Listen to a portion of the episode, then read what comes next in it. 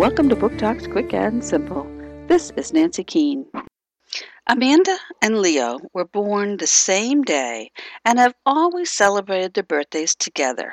Until at their 10th birthday party, Amanda overhears Leo with his friends say some unkind things about her.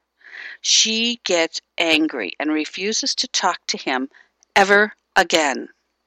Their 11th birthday will be Amanda and Leo's first one with separate parties, and that means their friends will have to choose. And choose they do. Imagine Amanda's surprise when she wakes up the day after her birthday and events begin repeating themselves. What's happening? On the third day, she tests her theory and stays home from school. No matter what she does, she's stuck on her 11th birthday. When Amanda discovers the same thing is happening to Leo, they must combine forces to figure out how to break the cycle.